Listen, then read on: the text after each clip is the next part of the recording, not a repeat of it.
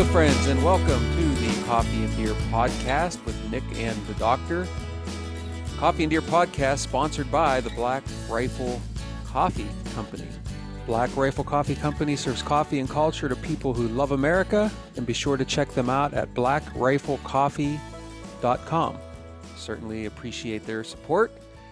And today we're going to be talking with Matt Ross and Ben Westfall from the NDA team. So always fun to bring on uh, folks from the National Deer Association team. They're going to be talking about our Deer Steward program.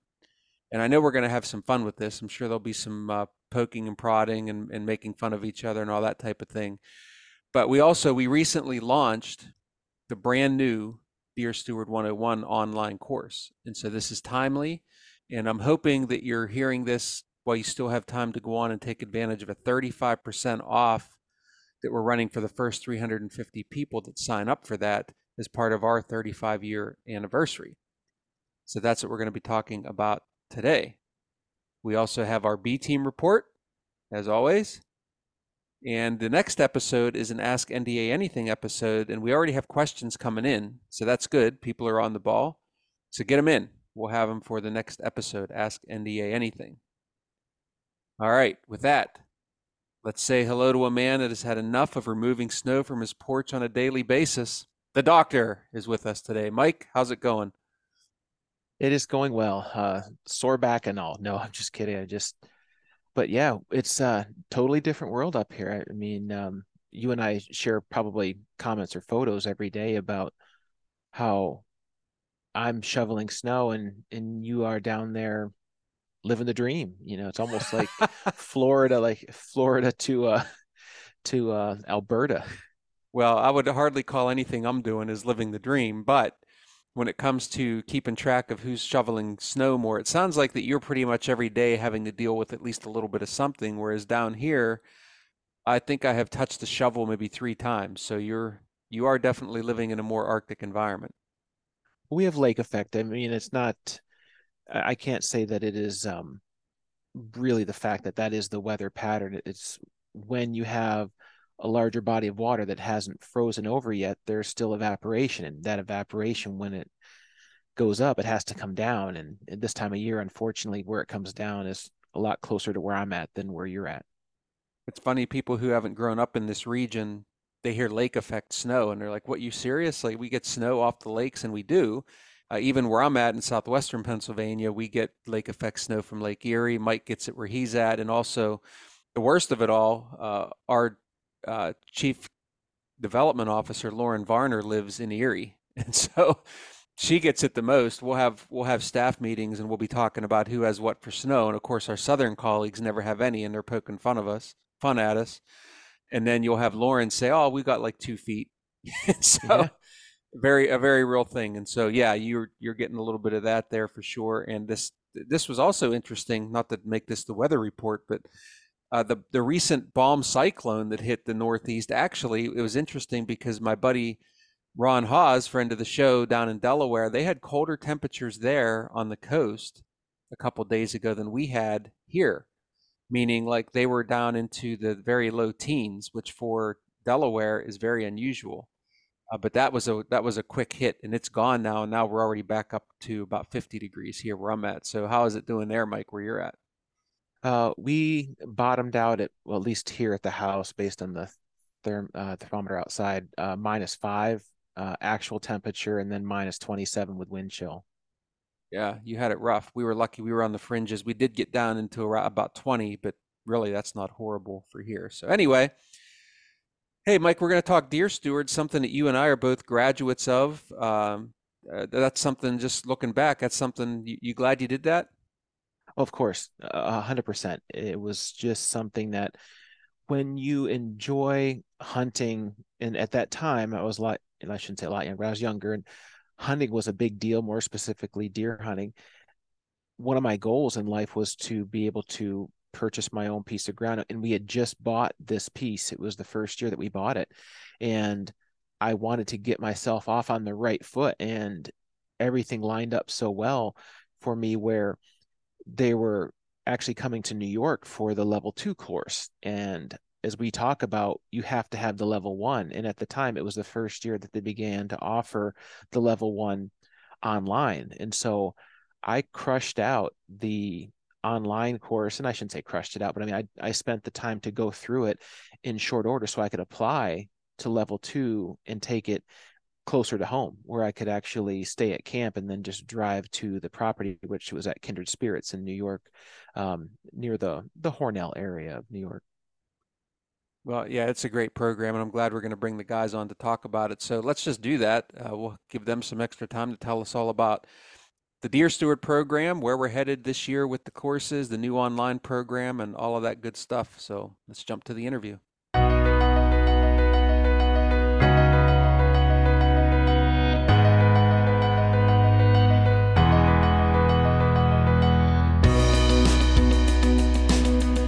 It's always fun to have some of the team from the NDA on the Coffee and Deer show.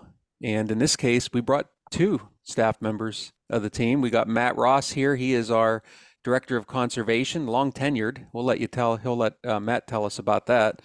And Ben Westfall, he's our conservation coordinator. These guys are going to join us today and talk more about our Deer Steward program and some impressive numbers. I, I, was actually surprised when they told me the total number of people we've put through this program over the years. So looking forward to hearing that story. But before we do that, guys, first of all, thank you for being on. And why don't you just tell us a little bit about uh, yourself, and then we'll get into what you actually do here at the NDA. So Matt, you've been here the longest. You get to go first. I'll go first. Awesome. So uh, I'm currently the director of conservation uh, with NDA. Been with uh, organization for uh, coming up 17 years, I think, this spring. Uh, served a variety of roles. Uh, I actually used to do what Ben does now, so Ben will talk a little bit more about that role that he serves. But did that for a long time. That was probably the longest uh, position I had. Um, I'm a certified biologist and forester. I get to oversee our conservation team.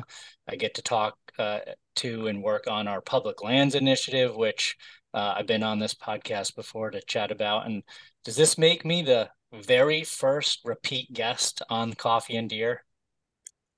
I think it does. Yes. Yeah, the, the doctor's nodding and saying yes. So, um, yeah, Mike, I don't know. Do we have an award for that? We can maybe send them like a, you know, a shovel of dirt or something like that. Tell you what, we'll when we actually start making the official B team shirts, we'll send Matt the first one, first awesome. prototype. There we go. I, when I got the invitation, I thought, oh, I think I'm gonna I'm filling a new role here as the as the first repeat guest. Well, and you haven't even had Kip Adams yet. We actually have. Oh, you have. Okay. And so, and that tells us that you weren't listening to the show. So I guess not. demerit, demerit on that. We're going to go ahead and just go ahead and mute Matt's microphone the rest of the time. And there will be no uh, T-shirt now. Yeah, and, there, and, there, oh, and, and Ben Ben will enjoy your T-shirt. Um, no, anyway, uh, yeah, that's cool. I didn't realize that, but that is true. You are our first staff member repeat guest, actually first ever repeat guest on the show. So uh, yeah, welcome back. Sorry, we, we won't interrupt you anymore. I'll take I'll take the accolades when I can get them, but but yeah, I, have been on to talk about Public Lands Initiative and uh, working on that very hard, expanding that this year in 2023. We we achieved some great things in 2022 in that. Um, but I get to oversee Ben and some of his colleagues and what they do. Um, they run programs for NDA, uh, like Deer Steward. Uh, they work with state agencies uh, alongside state agencies, uh, putting habitat on the ground, meeting with landowners, helping collect chronic wasting disease samples in certain places, uh, help with some of our grants and, and uh, some of the money that comes in with some of our conservation initiatives. So I do a, a laundry list of activities uh, really love my role and the diversity that it brings. And uh, that's that's probably a good uh, overview of me. I live in New York State and uh, enjoy my job thoroughly. Love it. All right. Well, there, yeah, and you've made yourself so busy that we had to hire more people, and Ben's one of those people. uh, ben, good to have you on the show for the first time, and uh, tell us a little bit about you. Yeah, happy to be here. Thanks for having me. Um, as Nick mentioned, my name's Ben Westfall. I'm the conservation coordinator here for uh, NDA. Um, I'm coming up on four years with the organization, so uh, chugging along there and, and, happy to be a part of it. Um, when I first was hired on in 2019, I started as a, a uh, QDM cooperative specialist in Alabama, working for uh, working with landowners and hunting clubs to help kind of bridge the gap between neighboring properties that may not have been agreeing on management strategies and objectives and things like that, and, and helping neighboring folks work together. Um, over the last couple years, I've transitioned into overseeing our certification programs, which includes Deer Steward, um, and it also includes the land certification program, and um, kind of do a variety of things in my new role now. In addition to that, um, I help support the Southeast Deer Partnership Initiative. Um, I work directly with Kip and Matt on on all kinds of stuff. I'm creating content for our various platforms, blogs, articles, uh, things of that nature, and just kind of a, a catch all when I'm needed. And um, again, you know, I'm happy to be a part of the team, and I've really enjoyed my time here so far. Um, I was born and raised in Missouri, but this job has brought me down to Mobile, Alabama, uh, where I live here with my wife now, and um, yeah, we've been here four years and we just love it. So it just it keeps getting better in my career and our personal life. So well, that's great. Yeah, glad to hear that for sure. And it's interesting uh, hearing you guys talk about the various things you do reminds me of how diverse the job descriptions are for most of the staff here. Uh, we have what 20, 21 people, and to do all the things we do, people get their hands involved with or get involved with many different aspects of the organization, and you guys just detailed a bunch of that. So thank you for doing that. All right. Main reason we have you on here is to talk about the Deer Steward program. And we've had some exciting news with the Deer Steward program. We're going to talk about this. We've had the launch of the Deer Steward 101 or Deer Steward 1. Sorry, I get our hunting 101 and Deer Steward programs mixed up, but our Deer Steward 1 has been redone and our online course is is brand new. You guys can tell us a little bit more about that. But why don't we start with just a what is the Deer Steward program? Deer Steward was created uh, back in the mid 2000s as a basically an answer to our members asking us a lot of good in-depth questions on how to make their properties better.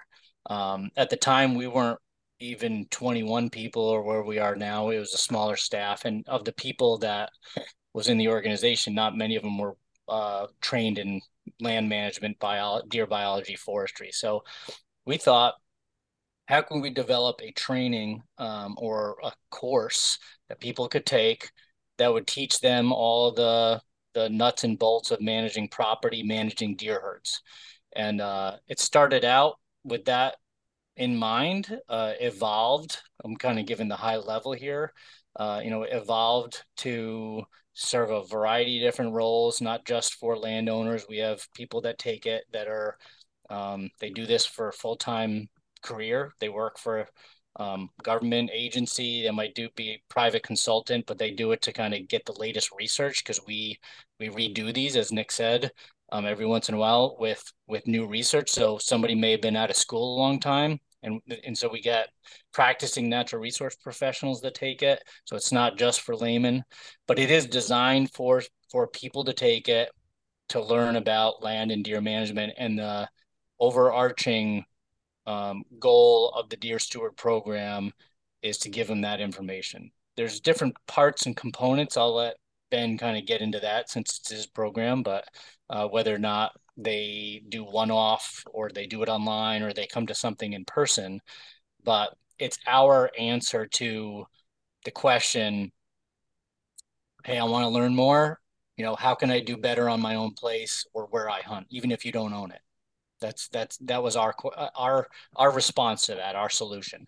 And so it's not just NDA staff. We bring in outside experts and we bring them into one place and make it easily accessible for the people that want to learn that information. All right.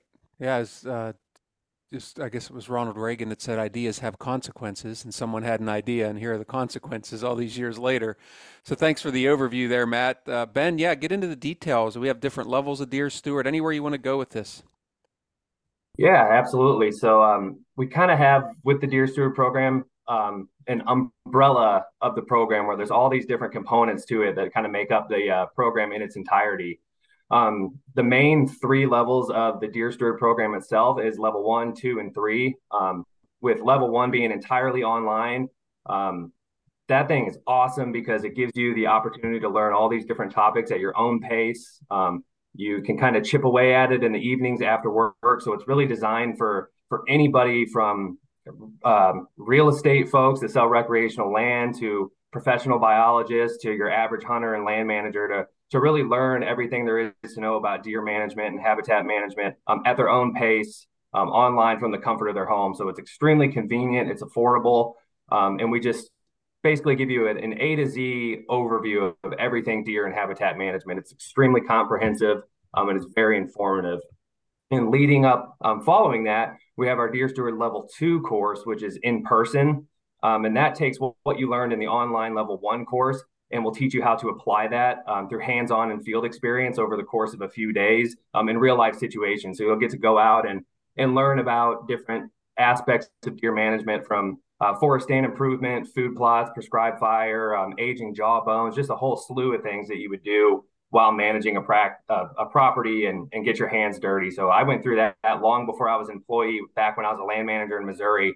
And it it made a night and day difference in the, my knowledge and my skills as a land manager. Um, it was not not only a ton of fun, but I really learned a lot over the course of that weekend that I was able to translate uh, directly into my job as a land manager.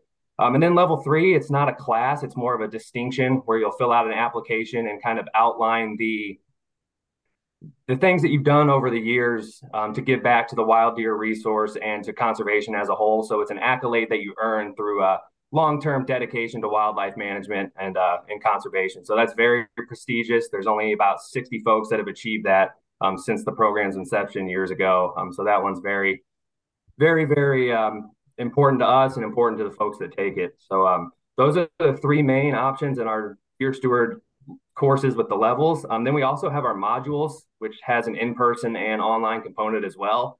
Um, basically, what we do for the modules is we take one of those topics that you go over in Deer Steward and really hammer that down over the course of a weekend. Um, so we may have one that focuses specifically uh, specifically on habitat management, um, where we'll spend two and a half days only managing the habitat. Um, I know we've done them in the past where it's how to run and analyze camera survey data. We've done predator trapping, so it's a much more um, refined and specific aspect of deer management that we go over. Um, same with our online modules as well. We take one of those particular topics and focus solely on that um, over the course of the period of time, um, which we have actually redone our online modules um, to update those with the newest research as well. So those are derived from our Deer Steward 1 course where you can hand select one of the different sessions um, from Deer Steward 1 if you're not quite ready to jump into the whole course and kind of chip at it that way uh, through the modules. Great. Yeah, great detailing of each of those uh, various aspects. Um, just to, I, I, mean, I know the answers to these questions, but I'm thinking about what someone listening might be might be asked or wanting to ask. And so one of them would be, let's say that I take a look at the Deer Steward One course, or what's what's in it, and I say, well, I already know all that stuff. Can I just jump to Deer Steward Two? No, um, Deer Steward One, we actually do get that question quite often. Uh, Deer Steward One is the prerequisite course for that. Um, so you are required to complete Deer Steward One before becoming eligible to take um, Deer Steward Two, mainly because we do cover everything in such great detail and with all the latest research. Um, you really do need to go through that in order to to be comfortable with level two and really understand the concepts that we're that we're going over out in the field. Um, so you you are required to take level one first and so I'll jump in there just to like further drive that point home as an educator is that you might believe that you know everything and we call it in the classroom background knowledge but if you do show up to an advanced course or an advanced concept without the adequate and correct background knowledge what it winds up doing is you'll never get the full benefit out of that upper level intervention that upper level experience because you'll be in my opinion, behind from the, the minute you get there. You'll have a bunch of questions that could have been answered in that first level course, and that doesn't allow you to really concentrate on the material at hand. So it almost be a waste of money. So I'd, I'd just recommend that you take it. You know, the you know they're they're making you take the first one anyways, but there's a reason behind it, and it's actually it does it is benefiting your you as you as you actually learn. To to even uh, further that point, Mike is uh that's ap- that's accurate um, but in level two, because it is the hands-on application of management, we refer to level one all the time in our level two class and say, you know, there'll be a speaker saying, now, if you remember from level one, we taught this, this, and this. And so you may have a good working knowledge of certain aspects of hunting and land management or a particular aspect of land management but you might not know the you know everything about land management you may be really good at uh, putting food plots in but do you really know forest management and silviculture and managing the, the trees? Not not many people have a working knowledge on all all of those things or have access to the latest research. Um, that's that's another part of it. And so uh, we feel it's important. And, and, the good thing is they used to be um, all in person and doing an, uh, a multi-day in-person event where you're traveling to it can get expensive. We decided to put level one online uh, a long time ago and, and make it only online so that it was much more easy for somebody to do that first level. Uh, and it's and it's more cost effective to do it that way for us to put it on and for the people to take it as well.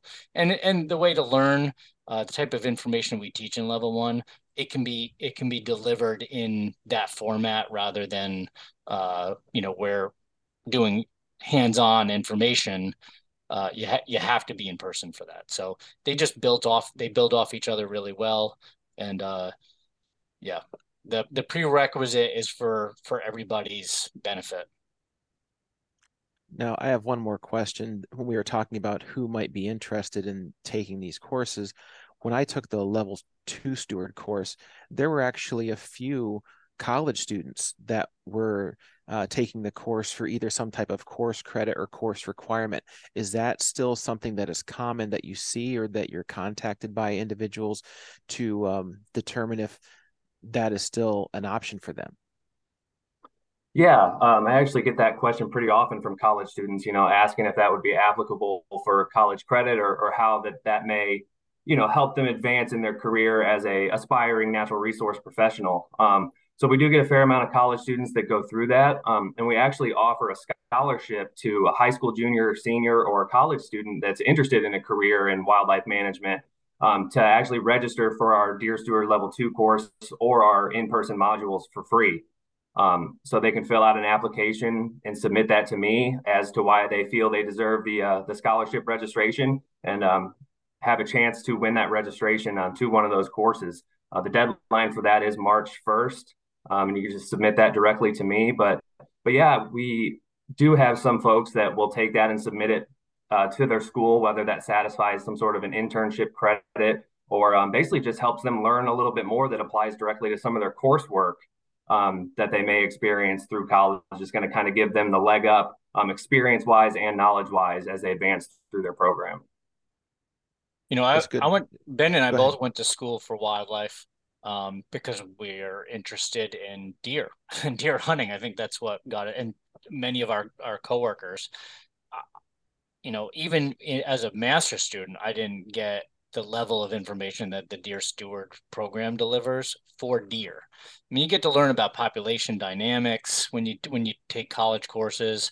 Um, you get to learn about um, somewhat how wildlife respond uh, to uh, to uh, managing the habitat. You learn about uh, other aspects of of of these things, but there was I, I didn't have an experience where I left a college course or a semester or even you know section of college where I felt like what we deliver in in a very easy to way you know digestible format that we we put on. And we even say in the highlight reel for the deer steward one course it's like going to deer college but without paying college tuition. Um, we try to make it that way specifically. Thinking back to the prerequisite I, I mean i've never met someone interested in deer that felt like they knew it all. Right, we know the opposite of that's true. Most people do; they kind of do feel like they know it all, right? When you talk to them, just go on Twitter and follow a deer hunter, and you'll see everything that they know. But uh, really, what I'm saying there is just to go back to when I took Deer Steward one. It was back whenever it was in person, and so we're going to talk about the history a little bit here because I think there's some neat stuff to come out of that and how it's evolved. But yeah, when I took Deer Steward one, it was in in person, and I remember going into it. I thought, well, I don't know how much I'll learn here, but I'd like to get that certification because I think it's pretty cool. But then walking away, like being humbled, like you know what, you don't know crap about deer.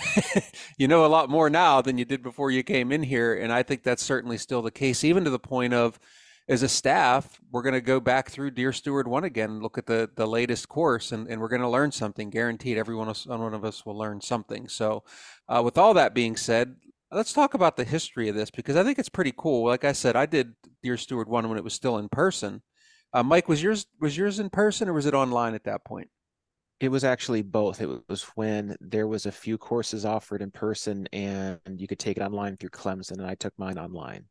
Okay. It was through the it was through QDMA, but Clemson, I guess, was helping out with the the the formatting or the interface that you had to um, use to actually get the modules finished.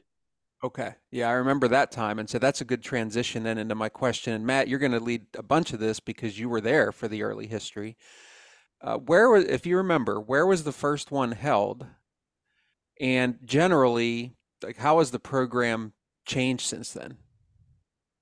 So where was the so the first courses were I believe in 2009, uh, if I remember right. 2007 we launched what at the time we called our REACH program, which stood for Research, Education, Advocacy, Certification, and Hunt, like our hunting heritage program. And so the C was our was our certification, and just like you uh, mentioned, Nick, we and I said this a minute ago, we launched it as a solution to the questions we were getting, you know, to give people access to the information. But we also thought, you know what, this we'll make it a certification. Like people can get certified, and that will be a, a, a broad appeal. And it was for some, as you just said. Um, I think more people have leaned more towards getting the information over time, but we designed that and or launched Reach in 2007, 2008. Uh, we uh, planned the first courses, but the first ones were held in 2009, and we did two of them, if I remember right.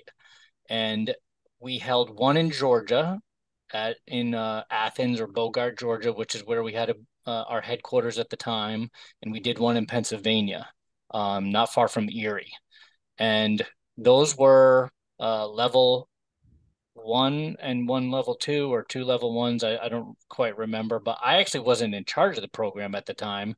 I would I would was able to attend one of those two as a speaker. I came to the Pennsylvania class. I did not go to the Georgia class. I was an employee. Uh, I was working as a regional director at the time, believe it or not. But they brought me to speak about forest management because I was like I'm a licensed forester. Uh, but in 2010 on on I was in charge of the program, so I have a pretty good feel of the of the program from 2010 on. But that's where they they were held, the very first two classes. Uh, we held them 100% in person uh, for the first probably at least six years, five six years. There, that's all we did was in person. And around when Mike took it, we decided to offer an online option. And it was pretty clear people wanted to take it online. Uh, we did so. We have a, a board, uh, an emeritus uh, board of director member who uh, retired from Clemson University, strong ties to that university. Uh, colleges and universities know how to do distance learning like no nobody's business, you know. So we figured we'd use that technology, and we held a class in at Clemson in South Carolina I think it was in 2012, filmed it in front of an audience, and then it went online in 2013. And so from you know 2009 to 2013 were the the years where it was only in person, and uh, we refilmed. Uh, the popularity of the 2013 version online was so strong that we refilmed it in 2017. We gave it a few years, brought in new research, uh, you know, new speakers, did that one in northern uh, Missouri. Uh, we held it in partnership with Missouri Department of Conservation. We held it at one of their facilities, uh, but also uh, with Heartland Bowhunter Television. Uh, we had their film crew and producers there to film it, uh, and we had it hosted on Clemson's platform there again. And then this new version, I'll let Ben talk a little bit about that you know where we went. It's not with Clemson anymore, and why we did that. Uh, but that's kind of the the short history of how things have come. Now, how has it changed? That was the second question. Oh man, beyond beyond the fact that it's part of our strategic plan as a company to stay on top of the latest research. Um, for the listeners that don't know that, it's literally in our strategic plan that that is something we do, and that's assigned to Ben. Um, every time a new journal comes out, new papers that has to do with deer and land management, he distributes it amongst our conservation team that says, here's the latest papers. And you can imagine after five years, four or five years, it piles up. I mean, there's new research. We also attend all the the the big conferences that happened with deer uh, in in the country. There's a Northeast meeting, a Midwest deer and turkey meeting, and there's a Southeast uh, deer study group meeting, which we hosted the last two calendar years. It's coming up here at the end of the month. Um, it's going back to be in person, and um, that's in Louisiana, but that's where all college students are presenting the latest research. So that's the biggest thing, Nick, is how how has it changed? Is within a four or five year time period, and this is our third version that we just launched. You know, there's a lot of things that we know about deer. I'll give you an example. Um, the first year, 2009, uh, when we started giving these classes, I don't even think we really knew deer excursions were occurring. And what an excursion is is when a deer leaves its home range. Uh, it's an adult. It's not a dispersal. It's not a young deer that's setting up a new place. It's when they, you know, you have a three, four year old buck, three, four year old doe that is, you know, 95% of the time is in their home range. Well, they make these forays where they're gone for one or two days and they come back, or a few hours and they come back. They might go miles away we didn't even know those existed in 2009 and that's an example where you know research tells us something we have to include it. Diseases that's another thing. Not that we want to talk something you know that's kind of a bummer like chronic wasting disease but how has that changed since 2009 so research is probably the biggest thing that's changed. Um, the delivery of the information uh, ben stated it earlier we are really excited about this latest platform. It is current modern I mean, it's 2023 and we need to be with the times. You are feel like you're you're watching um, very high resolution, good quality uh, education when you watch this new one. So I'm very excited about the platform that it's in. And the speakers have changed. You know, people that spoke in 2009 are retired at this point. Dr. Karl Miller, who is the most published uh, deer researcher that we know. You know, he's got more papers out there. He is now retired, and so we brought in new blood, new speakers this year, and we always have. Um, so those are those are three examples of how how things have changed over time. We got to stay with the times, right? People want to know how to manage deer. We want to give them the latest information, and that's what the Deer Steward program is is known for. Yeah, I mean, if you pick up any old hunting magazine, even let's say 20 years ago is one thing and say 40 50 years ago we are way further ahead in our knowledge and i would like to think that this organization is a big reason why. I, mean, I know it is. So yeah. and it's funny as we're throwing around dates i'm, I'm literally looking at my office wall and my first deer steward one i have my certificates proudly framed and on my wall. Uh, it says um, in recognition of fulfillment of all the requirements approved by at this time qdma uh, anyway, it was on the 16th day of August 2009. And then my Deer Steward 2 was on the 14th day of September 2009. So I have to believe that I am one of the first people in the first groups ever to be to go through those programs. Would that be correct? Yeah, it would be. The 2009 one uh, that you first mentioned in August was that Pennsylvania? That was actually at the Grigsby in okay. Illinois, and then the second one, Deer Steward Two, was it up at Erie, and that's the one you were thinking of. That that was probably your first one, so I was there, Matt, for that. Yeah, and I knew you were that Erie one. Yep, and that was yeah. Deer Steward Two, and so there you have it. That's a that's a pretty cool history. Now, actually, I need to get my act together and, and submit my qualifications for DS3. So if you guys know anybody that's going to look at that application and could put a good word in for me, uh, let me know. All right. Sure. uh, all right, I want to I want to switch gears a little bit. Still on the history, but these are these are a lot of fun too. They're fun for the staff. They're certainly fun for the attendees. It's not just all learning all the time. So I want to ask you, and I'm going to start with you, Ben, because even though you've you've only been doing this a, a little while, as compared to Matt anyway, some of your fondest moments or memories that you can think of, and it can be something you did or something someone else did at, at uh, that took place anyway at one of these events? Oh, that's a great question. You know, just in the the few short years I've been going, there there's so many good fond memories that I have just from you know the class itself, but also getting to to rub shoulders with some of the the industry experts, you know, and and getting to share the stage with some of these guys has been incredible for me. You know, I've learned a lot um, from them, just spending time with them and and being in their presence as you know I grow in my career as well. Um, but I'd say as of most recently, one of my fondest memories is uh, last year we did a, a private training for Arkansas Game and Fish.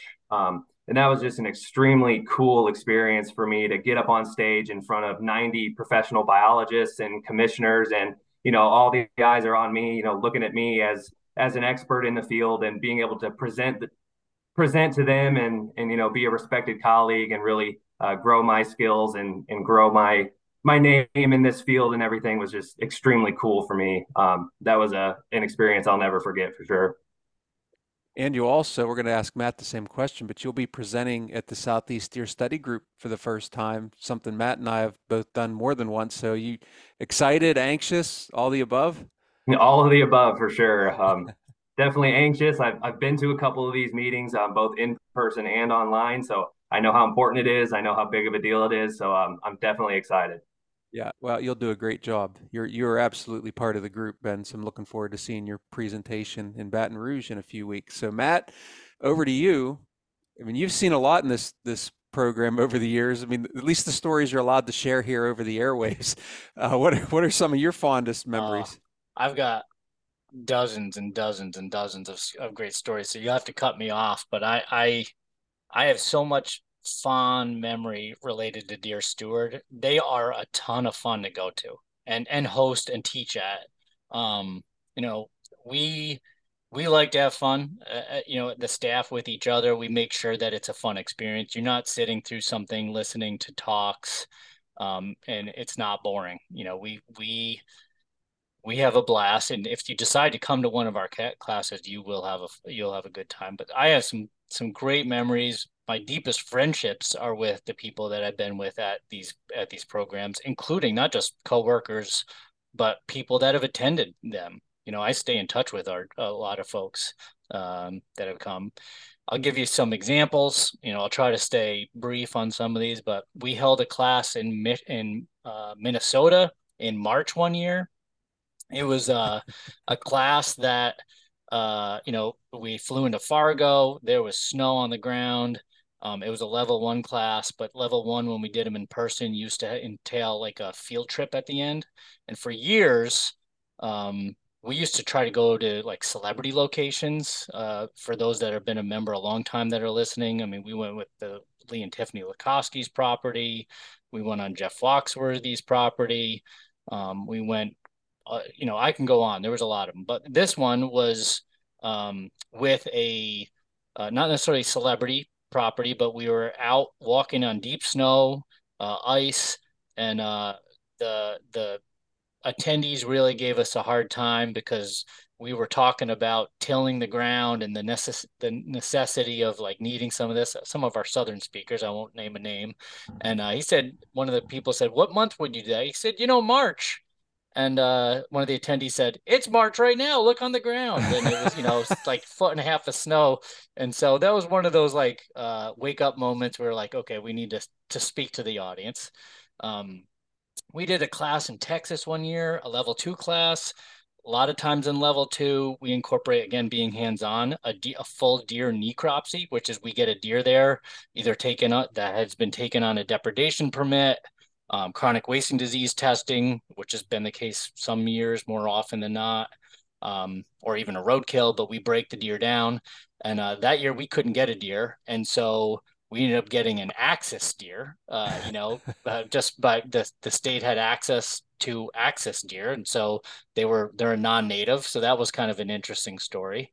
Um, How in the world could you not find a deer in Texas? My goodness. Yeah, I don't know. Just the t- just the timing, the timing. I'm going around the country here to try yep. to spread the, spread the love.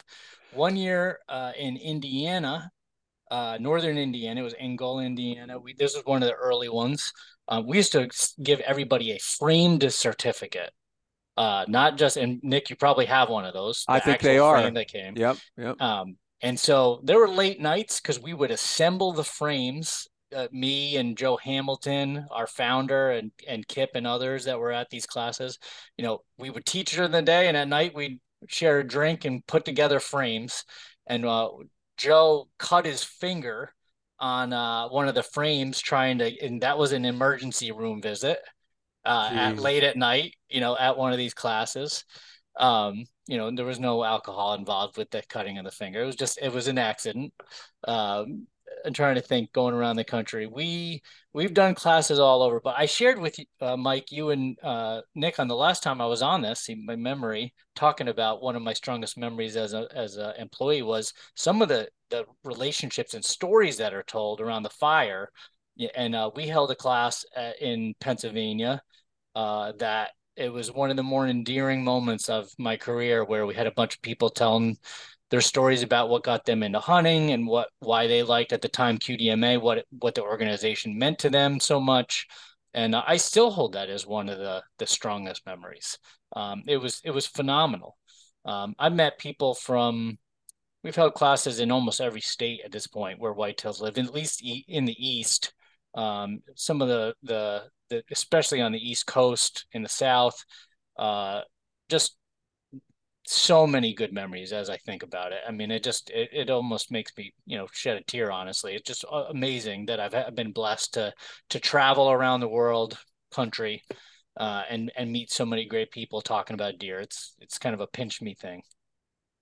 And that's something that I don't want to be, you know, I don't have it want to have it lost on the conversation is the the the camaraderie after the fact is is very important as well. I mean, some of the people that I went to class with, I still have connections with, which is you know really interesting. But number two, as you were saying, Matt, the the gatherings afterwards, the informal gatherings, there's a ton of information that gets passed around in those as well if you're if you're willing to you know spend the time after uh, I, don't want to say a long day like it's like it's drudgery but you know you're you're with these people you know all day but when you know people like Dr. Craig Harper or uh, Mr. Joe Hamilton, you know, kind of take their teacher hat off. Just the information that individuals like that can just spew is is just remarkable. Yeah, hundred. The camaraderie is top notch. I mean, you it's it's worth the price of admission to hang out with a bunch of people for a couple days that are cut from the exact same cloth you are cut from.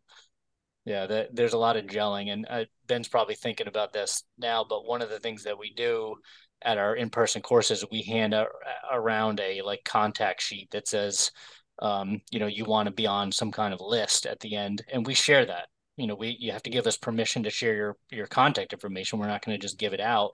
But the ones that want to be on that list we share it with the other people in the course. And i know people mike honestly that were young uh, you know college student or freshly out of college that got a job because they were at a deer steward course with somebody that had a property that needed a manager.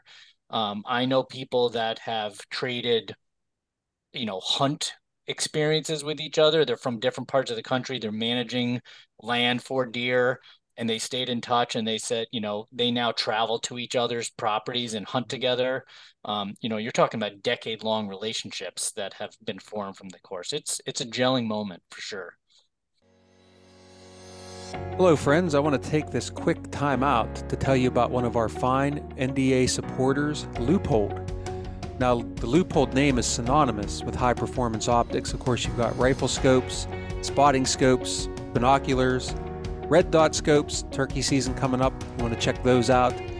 They also have apparel, which you may not have been aware of, which I'd encourage you to check out if you visit their website at leupold.com. That's L E U P O L D.com. And while you're there, I encourage you to check out the many great resources they have to help you determine exactly what products you need for the type of hunting that you'll be doing. Also, as we always ask, please support the companies that support the National Deer Association. That's Leupold at leupold.com. Speaking of the cost of admission, let's get into some logistics here, Ben, and I'm going to throw it back to you as the, the man in charge of this program now.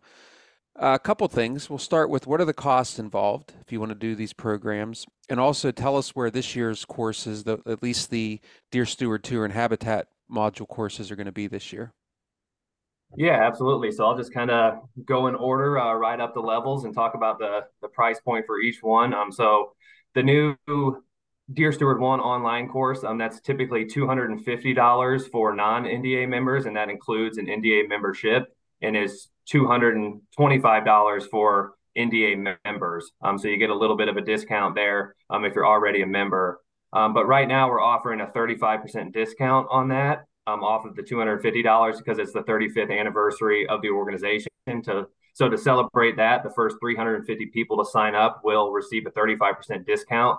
Um, that's almost $90 off. Um, so that's a huge savings on that course. And you know, as I mentioned, um, there might still be some spots available by the time that this uh, that this comes out. So I would I would jump on that as quickly as possible. And all you got to do for that is enter the code NDA35 at checkout, um, and it'll automatically apply that discount, and you'll get to save a bunch of money.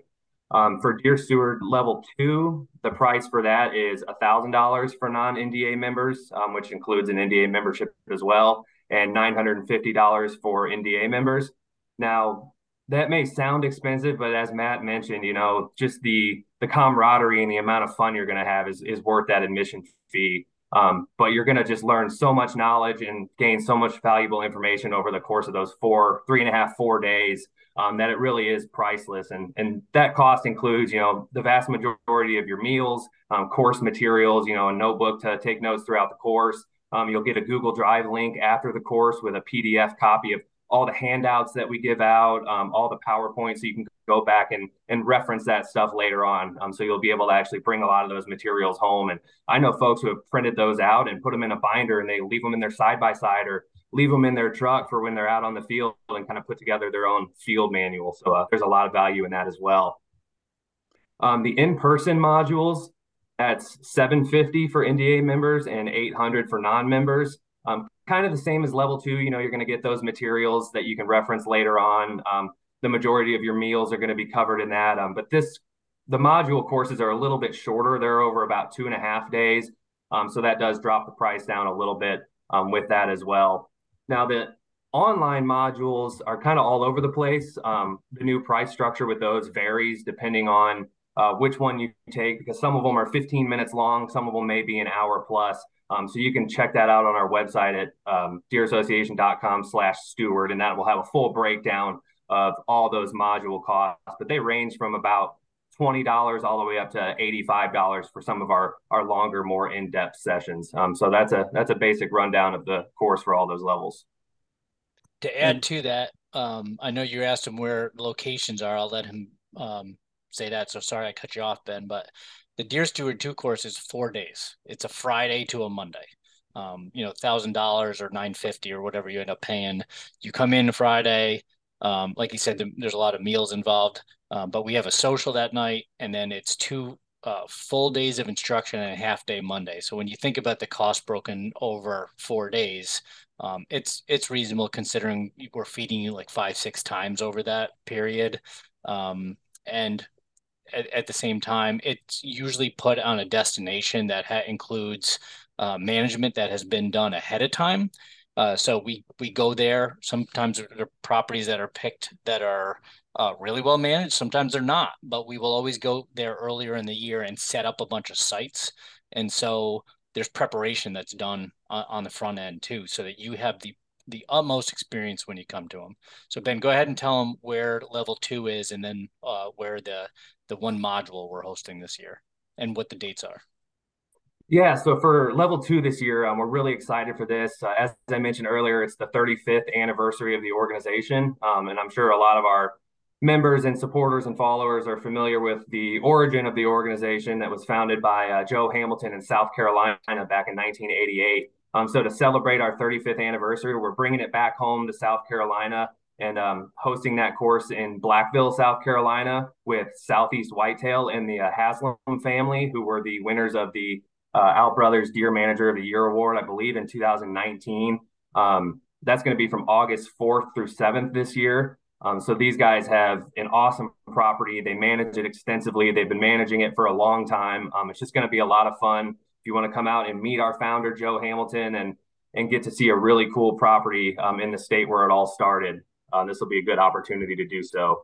Um, and then this year we are hosting our habitat enhancement module. This is our most popular module. It's um, led by myself, Kip Adams, and Dr. Craig Harper, and they primarily Kip and Craig just go over habitat management in super great detail over the course of these couple of days. Um, they are both a wealth of knowledge when it comes to that. So if you're interested in learning about habitat, this is the one to be at, and that will be in Jamestown, Missouri, from July 14th through the 16th. We we move our classes around too. If people are, you know, if you don't live in South Carolina or Missouri, um, the level two classes because it's the continuation of level one uh, we we pay attention to where uh, we have been, um, where our members are. That's that goes into the equation a little bit. Um, where we might have had classes recently versus in the past, and um, uh, so we try to move them around. And so we do this rotation of kind of like different regions. We did two years ago Louisiana, or Alabama, Alabama, Alabama, and uh, then last year we were in Wisconsin, and now in 2023 that one's going to be in South Carolina, and so that's done with purpose. You know, there's there's definitely planning about a year to two in advance of trying to figure out where these are going to be. Um, but if uh, you want to travel, I mean, it's only a plane ride. We try to do these things to a location where you can easily get to, and we do have a a, a wide berth of people coming from all over the country. That on average, our level two classes um, will host anywhere between uh, probably 15 to 17 different states in the audience. If we have about, you know, 35, 40 people there, they're not all from South Carolina. People do travel for them. Um, but if you'd rather not travel, you can always just kind of watch the calendar. And when you have one in your state or a neighboring state, you know, sign up, at then, take level one then, uh, however you want to do it. All right, and worth pointing out that there have been over 4,000 people take our Deer Steward courses. So this has been a very big deal, and I'm proud to be uh, a student, proud to be part of it from the other side of it now, as I'm sure the doctor is as well.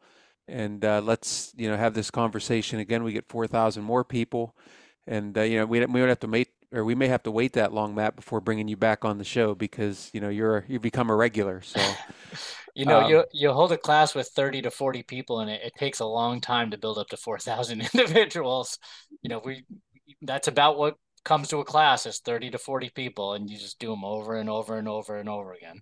Yeah, hopefully you and I are both retired by the time we reach that number again. So but I will say that when uh, when you do go to the class, even though there's 35, 40 people, you know, this is kudos to you, Matt, as well as Kip, and you know, Joe Hamilton was there when I I took mine, as well as uh, uh, Craig. I, I don't know if Craig was or not, but um, at when I took mine, we had the option. There was a there was a test. There was a like an assessment at the end that um you could either take as a group or you could take by yourself. And so when they were passing out the test, they walked. I walked up and Matt asked me, he said, Are you taking it with a group or by yourself? I said, I'm taking it by myself. And Matt said, I kind of figured. So, I mean, they, they do know who you are. I mean, they do know you as an individual based on your personality and the questions you ask. And uh, they really make it a concerted effort during the meals to sit with you and, and, and get to learn you as an individual as well. And one more story that I have to say because we're on the air is that when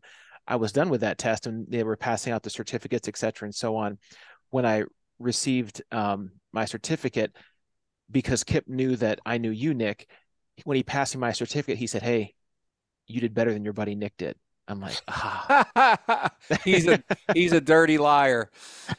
And he's no, now... because well, if Matt, if you remember, I took that one at Kindred Spirits, and the the odd thing was is that um, I scored according to them, I scored you know high. Like when they passed them out, they passed them out highest to lowest. Well, I scored high in the test, but I also scored the rack at the same perfect score that uh, Joe Hamilton did. And they said, We don't think we've ever had anybody do this before. We'll have to go back and check. So I was not yeah. lying, Nick. The question is better than you did. If they found the old stone tablets that they used when I took it, I'm, I'm sure. Oh, I just had to I just had to dig when we were when we were running here. I'm sure I wouldn't. And, and Matt perfect... can confirm, just so that you didn't think I would say I was stretching the truth. Confirmed, confirmed. Yeah, I'm sure I wouldn't get a perfect score now. Uh, I don't. I don't think I got a perfect score, but I'm just saying it was. Yeah.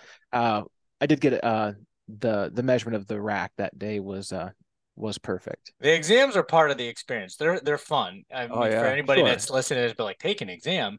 We do it because if you if you get it wrong, you will remember. That's generally, you know, like if you have a bad experience doing something, you spray the thing the wrong way or do something the wrong way, you you generally remember that. So we do give an exam. We go over it at the end and we make it part of it. We hand everybody their exams back and we go over it and say, okay, you know, how do you answer this? And we talk through these things. So it's part of the experience. But I do know um you know, with that said, on uh, do, doing these exams, it is generally a, a, fun competition at the end of talking through some of the, those things. And I remember early in the years, um, you know, with some of the predecessors, those early class, this is kind of a, a, a nod towards Nick. We made them really hard in the first couple of years to the point where I took them. I'm like, I don't know if I'd get all these questions right because all the speakers would submit questions and we had some really hard you know what that would uh, ask some hard questions we try to we, we probably eased off of on, on some of these exams over the years so nick if you didn't score well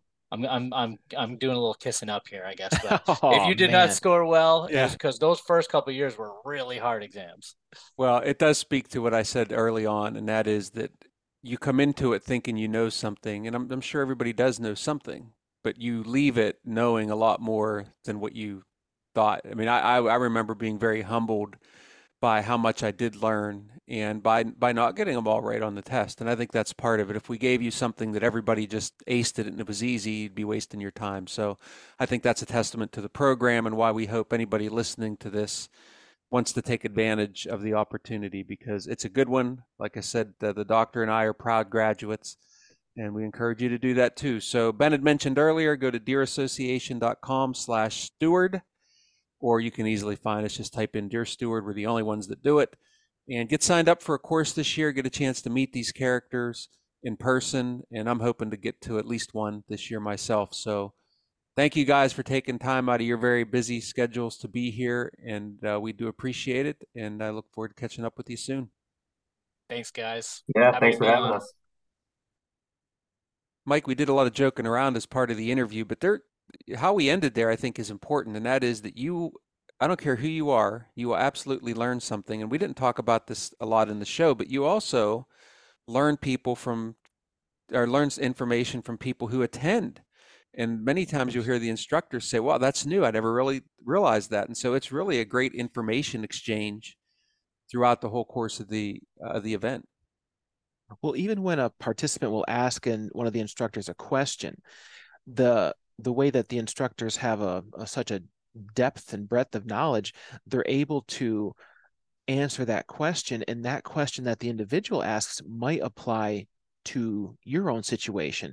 And so therefore you're getting these unique perspectives that potentially could custom tailor additional information to you. So uh, the, the communication back and forth, it is a two-way street. It's not the fact that you're going there and being spoken at or spoken to in that capacity.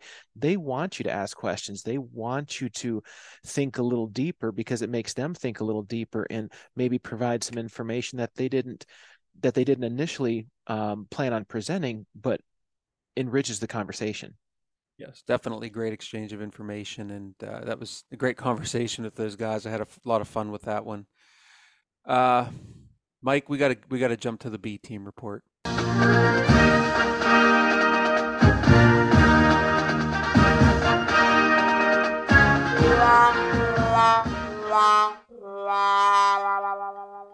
You sound like you're you're just chomping at the bit to go, so you must have something good.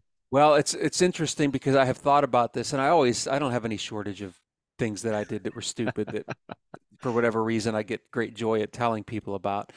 But uh, this one I'm going to go retro. Okay, so I, I do occasionally want to bring in some of the old ones that happened that are relevant, and this one goes back to the Deer Steward program, and it's going to go back to you. You heard us talking about the years that I took it, and I had said that the first one was at the Grigsby in Illinois. And so I'm going to go back there, and since it's my turn to go first, and so what happens is um, I had not at that time done a lot of traveling or flying. The job I was in at that time was still in Pennsylvania, And so I really didn't, and that job was just local travel at a local, I worked for a, a regional conservancy. And so you drove a little bit, but you didn't fly a whole lot.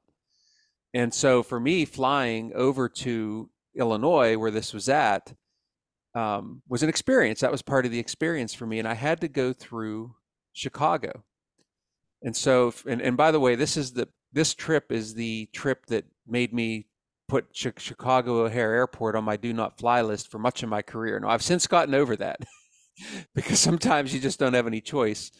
Uh, but at any rate, so yeah, I'm flying and I'm flying from Pittsburgh International. And uh, the stop is Chicago. And I don't remember where we landed from there. But anyway, uh, go to Chicago and get there, and I'm ready to board my next flight. And I find out that it's that it's delayed and uh, it was a repair issue or whatever. And I didn't understand at that point. I was confused about, you know, I heard someone say, "Well, this flight, you know, may not go or whatever," and so I, w- I just thought I was going to miss the first part of the Deer Steward course, and so I'm all distraught. I had no status. I'm a nobody with with all the airlines at that point, so I didn't know anything about where to go. And so finally, I'm like, I got to find somebody, and I go up to a, a gate agent, and I'm like, I, I thought that I couldn't fly. Like I thought that the flight was canceled and so I was like all worked up, and I'm like, I'd, I'd, like, do you? What happens now? Do you put us up in a hotel because I got to get to this thing? And just frantic, and the the person's just looking at me like I had two heads or something. And finally, she said, uh, she said, sir, she said, you're just gonna, we're just gonna put you on the next flight. I wish I could remember where we were going. And I just looked at her, and she was like, like, you don't do this much, do you? And I was like, no, I don't. I, I really thought that it was like overnight, and I wasn't going anywhere. So yeah that was my first experience about what happens whenever your plane is delayed or there's been a schedule change. And so, yeah, she was like, yeah, literally, like within an hour, there's going to be another flight going there. And so you're going to be on that flight. and so then I was panicked, of course, about my bags. How do they get there? At the end of the day, it all ended up working out. And now I am, I know all of the little tricks and angles to get around airports when you get stranded. And I, you know, over, over the years have developed some status. But at that point, Mike, that was my B team report, learning the hard way in sort of an embarrassing fashion about what happens whenever your flight does not go as planned. And I will have to give kudos to you, even though I, I bust your stones a lot. Um, you have become very, very well schooled in regards to airline travel and paying attention to the subtle cues of things aren't going to go my way here. So therefore, I better you know pivot and, and make a change. So uh, because we talk about that a lot when you're in the airport you usually are you know going to give me a call and give me the rundown. And and i appreciate that because i am not someone that flies often. And when i do i always have to uh, bounce my ideas off of you first so that i actually am at least gaining some of that knowledge that you have. So yes you are very very well traveled I do try to pay attention to people around me too if they start panicking because of that experience that I had. And I will just tell them like, listen, I see what's happening here. You need to go do this, this, and this, mm-hmm. because so just paying it forward. Yeah, and you feel you do feel badly because if you if you're not used to flying and you you know show up to an airport, uh, something bad happens. Like we were stranded for three hours in. I'm sorry, six hours stranded in Minneapolis earlier this year it's a panic. It's a panic mode, and you don't know what to do. So I am happy to help uh, folks do that. So anyway, that's my B team report for this time. What do you got? Mine is pretty straightforward, pretty simple. Uh, as we talked about a little bit earlier, the the weather had been cold here. We had that that um, very cold air coming down from the Arctic, and the full disclosure, I just put a wood burner in this place this year, and it, it it's it's just sized appropriately, if you will, but we didn't get a very big one because this, even though I'm staying at our camp, I never thought I'd be living here long term until, you know, we we decided that we want to, you know, buy a home up here a little bit closer to where I work because I'm, you know, my commute's pretty long. But when that Arctic front hit over a 48 hour period, I was fueling that fire in the wood burner about every three to four hours is what I needed to do to keep everything comfortable in here. And um, what that meant was I was trying to stoke it during the night because uh, if I didn't, the furnace would come on so frequently that you know we you know use propane here, and I, am it's expensive as heck. And I thought, well, I have all my wood for free off of the place here, so I'm just going to fuel that fire. Well, what I wound up doing over a 40 hour period is I was getting up to stoke the fire. And what I didn't realize is I was actually becoming sleep deprived because I wasn't really getting into a deep sleep. You know, the whole process of putting the wood in and then I have to crack the door until everything chars and then close it and then choke down the air, et cetera, and so on. It's like when you stoke the fire, it's literally like a 20 to 35 minute process. And so I was getting about maybe two hours and 15 minutes of sleep every, Sheesh. you know, every so often through the night. And so on the second night, I wake up and it must have been like three in the morning or something like that. And I'm going over to stoke the fire. Well, the darn thing, you know, it's it's time to put wood in, but the the you know cast iron stove itself was probably 400 degrees, Ooh. and I'm half asleep, and I have a glove that I wear to put my wood in, and but I wasn't paying attention to, to what my arm was doing, and so I had this large chunk of wood in my hand. I'm putting it to the back of the firebox, half asleep, and I touch my arm to the right hand side of the mouth of the stove. Well, that immediately wakes me up. And we have, you know, when you feel pain, you have this retract um, reflex and a recoil reflex, and my hand recoils, but I didn't have the do- the door open the whole way either. And so my other side of my arm touches the the door, and I have these two perfectly symmetrical burns on both sides of my arms that blistered up. And I tell you what, I didn't sleep for like another six hours. I, those things were aching and thumping. And, um, but you know, hey, we got through it. The pipes didn't freeze. Everything was good. So I survived a little scar, none of the worse for the wear though. And here I was afraid to ask you if you were suddenly starting to give yourself some of those self tattoo things or self brandings, but that's not the case. I not I mean I branded myself. I mean, but it's nothing fancy. Two two parallel lines, well, two lines on on either side of my arm. Well, let's hope they totally disappear and you don't have a conversation piece and you have to explain that story to to everybody. So speaking of which, this isn't a B team report, but I did find out how boring of a life I lead. Uh, I have to go in for a couple. Well, by the time people hear this, I'll already be done. But I have to get two MRIs done and so I've never done this before. It's like going to an airport for the first time, right? And they called me earlier today and they said, We're, we're going to screen you. And they asked me all these questions from like, do you have metal in you? Have you ever had any metal removed? Do you have pacemakers? Do you have any recent tattoos? Like 50 things. And I don't have any of them. And I'm like, and I even said to, the, yeah, well, I said to the woman, I said, you probably think I live the most boring life ever. I don't have a single one of these things. And, and she just laughed and she said, well, it's actually, this is one case where it's good to be boring. So there you go. yeah, I mean, truthfully, because like, if you think about magnetic, mag, like MRI stands for magnetic resonance imaging. So if you have like metal shards in your eyes from like metal working or um, metal that you forgot about from a surgery, that magnet's trying to pull that piece of metal out of you toward the magnet. So it can do a lot of harm. So yeah, boring is okay for an MRI. Thanks for putting that in my head because if I was abducted by aliens and they did something weird to me, I don't want it pulling out of my body tomorrow. So well, that'd be a good thing because it pulls out and then they wouldn't be able to find you anymore. So you're good. All right. Well, this will be quite an experience. They did ask me if I was claustrophobic, which I'm not, and I hear that that can be a problem for uh, for people getting an MRI. So apparently I'm not getting like I hear them advertising they have the the fancy open MRI, right? Well, they have a couple different places at the hospital where they do these things, and if they're asking me if I'm claustrophobic, I guess I'm not getting the the open MRI, so I'm going in the tube, I guess. Yeah, I mean, if your if your ears bother you though, I mean, go ahead and get yourself some of those like those swimmer silicone earplugs to just put in your ears because it it thumps constantly, and if that kind of thing bothers you, like if you're irritated by lights humming, like you know the the fluorescent lights or the clock ticking at night when you're trying to sleep, just put some ear like and I, I like silicone is probably the best. It's what my patients like I advise them to do, and it'll block most of that out so you can at least sit still and concentrate on what you need to do. No, there you go. That might be. I do have a six-year-old in the house. So I I deal with those noises all the time. So, anyway, appreciate the advice there. Hey, couple promotions I want to tell you about before we get you out of here. Uh, at the NDA, we are still doing our Vortex Crossfire HD binocular giveaway. Those are eight by 42s. All you have to do, it is so simple. It's free. You just go to our website, and you will just fill out your information. Give us your name, address, email address, and you're entered. Simple as that. That is free. Also, we have a really cool promotion going on. This is your snap, share, and win. Okay, it's a bit of a competition. There's a lot going on with this one.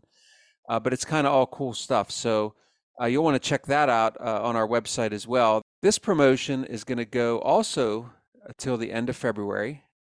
And so this is a there's a lot going on here. So just sort of bear with me and let me explain the rules here. So uh, basically, it's sort of like a GoFundMe, but it's from a, it's got a conservation twist, and you get a chance to get involved. So basically, how it works is uh, you enter for thirty. Your entry fee is thirty five dollars. However, I will tell you, you get an NDA First Light hat as part of your entry fee. So there, that takes care of about 25 of it right there. Uh, but anyway, when you do enter, you'll get an email with directions on how to upload a photo from one of your favorite hunts and a short description, 150 words or less. And at that point, you're actually in the hunt. So you are entered, but then you have the opportunity to get people to go and view your photo and view your story. And as part of raising money, they get to vote for you.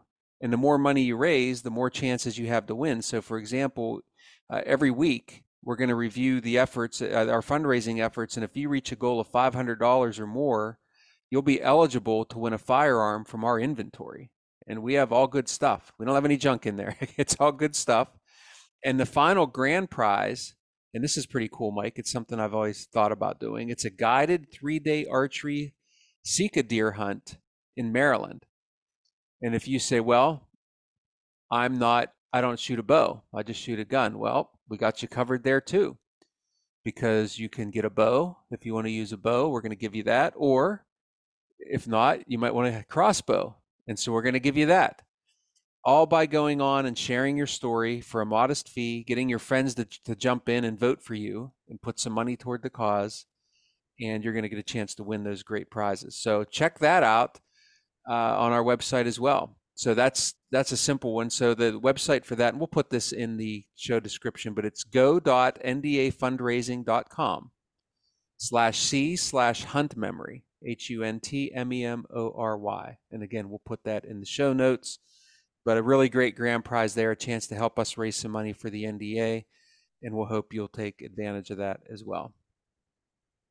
So with that, Mike, got to ask you real quick. We we also uh, I was going to ask you what you, what you're up to because you're doing some timber management, but I wanted to mention too that we have some great articles you may have seen that we're promoting right now on our platforms on clover in particular.